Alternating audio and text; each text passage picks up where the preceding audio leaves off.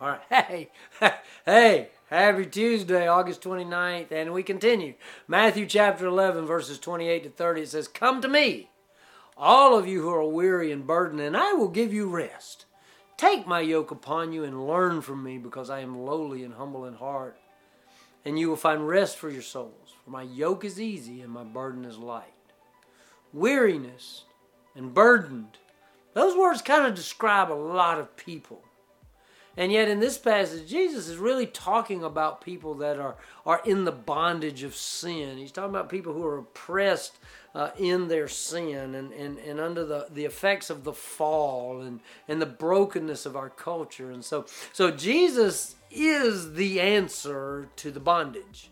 Jesus is the answer to the sin problem. That, that's why he says, Come to me, you who are weary and, and, burdened. And, and see, when we feel the weight of the condition of the world, when we feel the weight of sin, when we feel the weight of, of the sinful world we live in, you see, the only answer that promises relief is Jesus.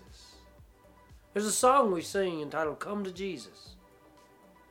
And, and I think it's Morning Glory that sings it here at the gathering. It's uh, one of the bands sings it, and and and so so this idea of coming to Jesus, he says, "I will give you rest." You see, Sabbath comes from the Hebrew word. When we think about Sabbath day, it uh, comes from the Hebrew word for rest or or to cease from labor. And uh, truthfully, we are to find our Sabbath in Jesus.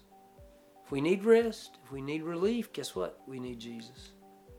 Salvation isn't just an event, it's a relationship. Always rest in Jesus. Rest in Jesus is the answer for a weary world. Matthew 11, 28 to 30. Come to me, all of you who are weary and burdened, and I will give you rest. Take my yoke upon you and learn from me, because I am lowly and humble in heart, and you will find rest for your souls. For my yoke is easy and my burden is light. Hmm. See you next time.